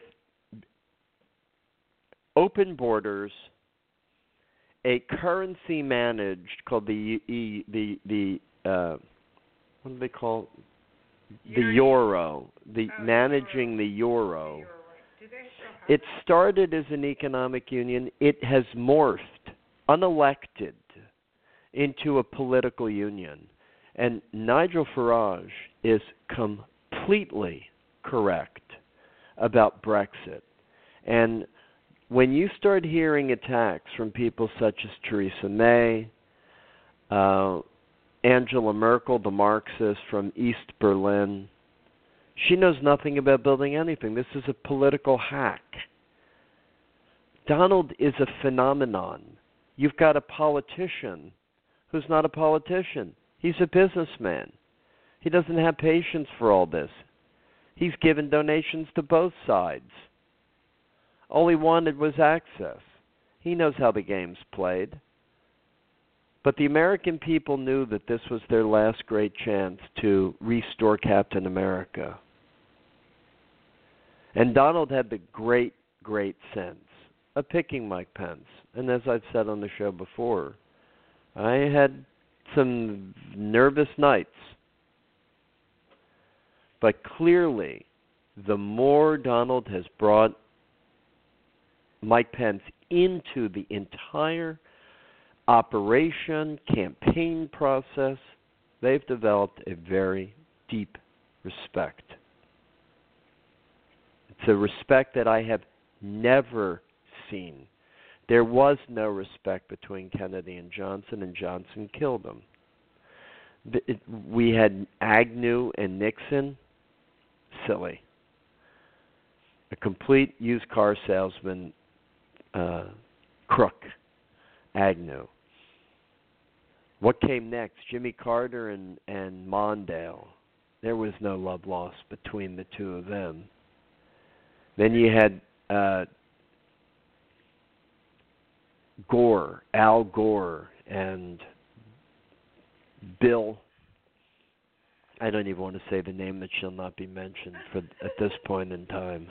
And the two of them, and Al had never built anything in his life. His father uh, was a career politician in the Carolinas, I guess, or Tennessee. Uh, and Al Gore became a career politician. So Walt, so uh, Washington is absolutely up in arms because in walks a guy who sees a budget and knows how to cut it. He sees a he sees ineptitude and he knows how to fire it. He sees fat and he knows how to trim it, and he sees bloat and he knows how to slash it. This is what the American people voted for. What do you got there?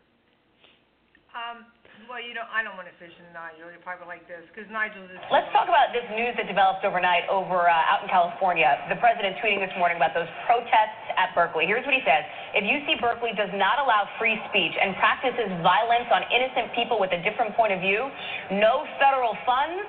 Question mark. Uh, and just to remind our viewers, this protest developed overnight out at Berkeley because Milo Yiannopoulos, uh, sort of noted troll, sort of flamethrower, if you will, was set to speak. Uh, Joe, you support the Pause statement from the this. president, the threat to essentially Pause this. federal funding. She does. This bitch doesn't know. Oh, Hallie, absolutely. I mean, think about it. UC Berkeley, the birthplace of. This woman doesn't know anything about Milo. Milo's a homosexual. He's a conservative. He's as funny as hell. Okay? He's he's a humorist. He's not a flamethrower. Not at all. But what he does is just by speaking truth about political correctness, he speaks truth to snowflakes and political correctness. That's not a flamethrower. I'm sorry. What? What what'd you say? Obama's Social Security gun ban goes on the chopping block, but that's not. Let's finish this because it's not that long. It's only a Sure. few seconds, and I like this guy. The free speech movement used violence last night to shut down speech. I- i- If, if, if, if a conservative speaker can't speak on a college campus receiving federal dollars, absolutely those dollars should be yanked. The administration, the college administration, should make sure that all voices are. But they do make sure. Hold on a moment. They do make sure that people can speak. The person that speaks has to come up with a five to ten thousand dollar bond to pay for security in the event unwelcome anarchists who are gutless, spineless, wear masks to intimidate? No, because I have a feeling that they don't want their mother, father to see. All right, here is Milo. Well, I have scrutinized it and I have found it wanting. I found it lacking. Everywhere there is Islam. Judicial Watch broke the Clinton email scandal wide open. Let Milo play. Oh gosh, be hold on. Ugh, hold on, please. I think the reason why the anarchists uh, wear masks is because they have fathers that would kick the shit out of them. Islam, uh, Islam is it's like a religion. Any set of ideas, it deserves to be scrutinized. Well, I have scrutinized it and I have found it wanting. I have found it lacking. Everywhere there is Islam, you will find women oppressed. Everywhere there is Islam, you will find. Yeah, they scream. Are, do you have your clitoris intact, lady? In the United States of America, what is wrong with you? You're here free, lady, in America. If you find Islam wa- not wanting, why aren't you living in Saudi Arabia? Why aren't you living in Yemen? Why aren't you living in Pakistan? Right on. But see, you're here. You see, they want to shout you down by saying, "Oh, what about me? I'm not so oppressed." Well, let's take, let's move on from women. If you don't care about female genital mutilation, don't care about forced marriages, don't care about acid thrown in the faces of your Islamic sisters, if you don't care about any of those things, fine. Let's talk about gays instead. In 12 Which Milo is Islamic gay. countries, I could be The penalty is being thrown off a roof. People, a hundred million people, live in countries where it is illegal to be homosexual. All of those countries are Islamic. This is not an ISIS thing. You know, you will see gays being thrown off the roof in ISIS-controlled territories. But this has nothing to do with terrorism. This is mainstream Muslim culture. Okay, and this is mainstream Muslim culture, and you call this a flamethrower? This guy doesn't lie. He's telling the truth. But most people are so frickin' ignorant, so fucking stupid, they don't know. So out pops the saying, "Oh, it's all good. Oh, it's all good." You know, when I had a restaurant and I heard somebody say that, it made me sick to hear that saying. No, it's not all good. Marxism isn't all good. Hitler isn't all good. Pol Pot isn't all good. Idi Amin Dada isn't all good. Saudi Arabia and its Wahhabi princes it isn't all good. Ayatollah Khomeini wasn't all good. I'm sorry. The one thing those dictators, whether it was in Syria, Saudi Arabia, or Libya, or now in the case of the military taking over the country of Egypt, they know about their country is that their co religionists are psychopaths. They haven't had a reformation. I listened to a Kirstie Alley talk about the Medina, the Mecca. What? You only have four minutes, and his. Well, let's run with what we got. So we'll fit, we'll go out with him. You're listening to propaganda uh, dot earth. Support the store propaganda earth dot store.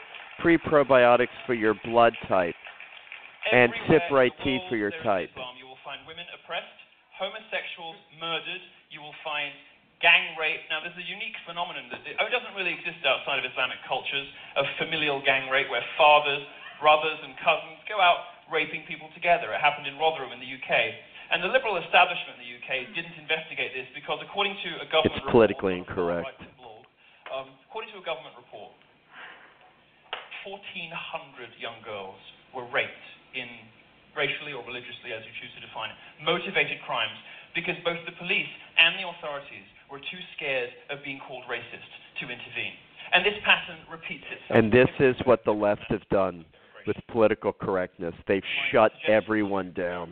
You don't need it here. No longer. lesson from 9/11. Learn your lesson from Orlando. This guy's a flamethrower? No. He's a Hoover vacuum, and he's sucking up the shit all over the floor. Out when they don't like the facts. These socially regressive attitudes.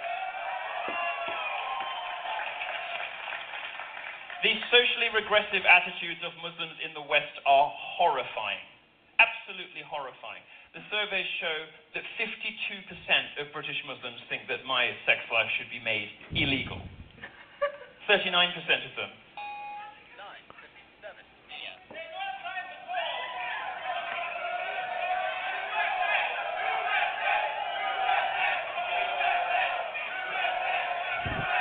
Why are you leaving?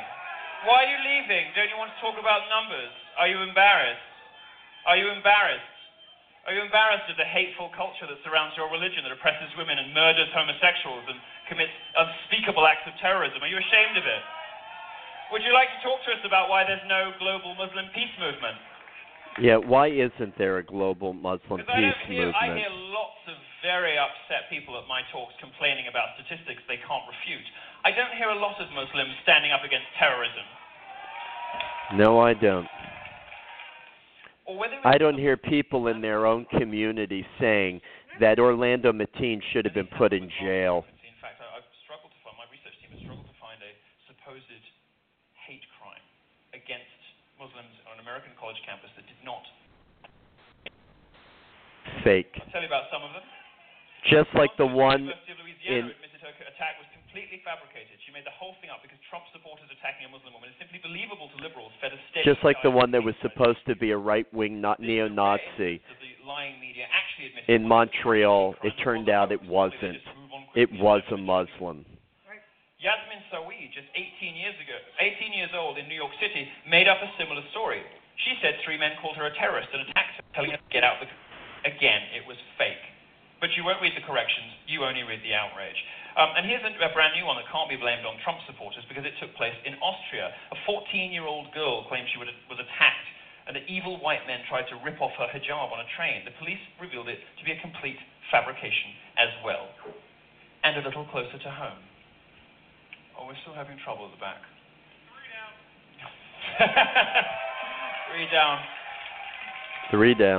I think if you I think if you take the second left, the airport is just um Yes. One way ticket back to Mecca. it's a bit of a problem actually. I I hadn't really thought this through.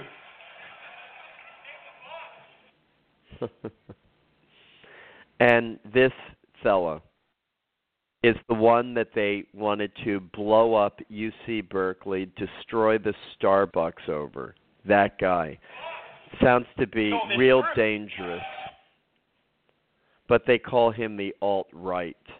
My ass. Why the Muslim women And and, and alt right homosexual. the police have to ask him to leave. Your Right. ready. You're listening to propaganda.earth. Three times a week we come to you. We never know when. It's just like Jack in the Box. It appears. Sign up. Get notifications. Now you see us, and good night. Now you don't. Vaya con Dios. Propaganda.earth. Thank you.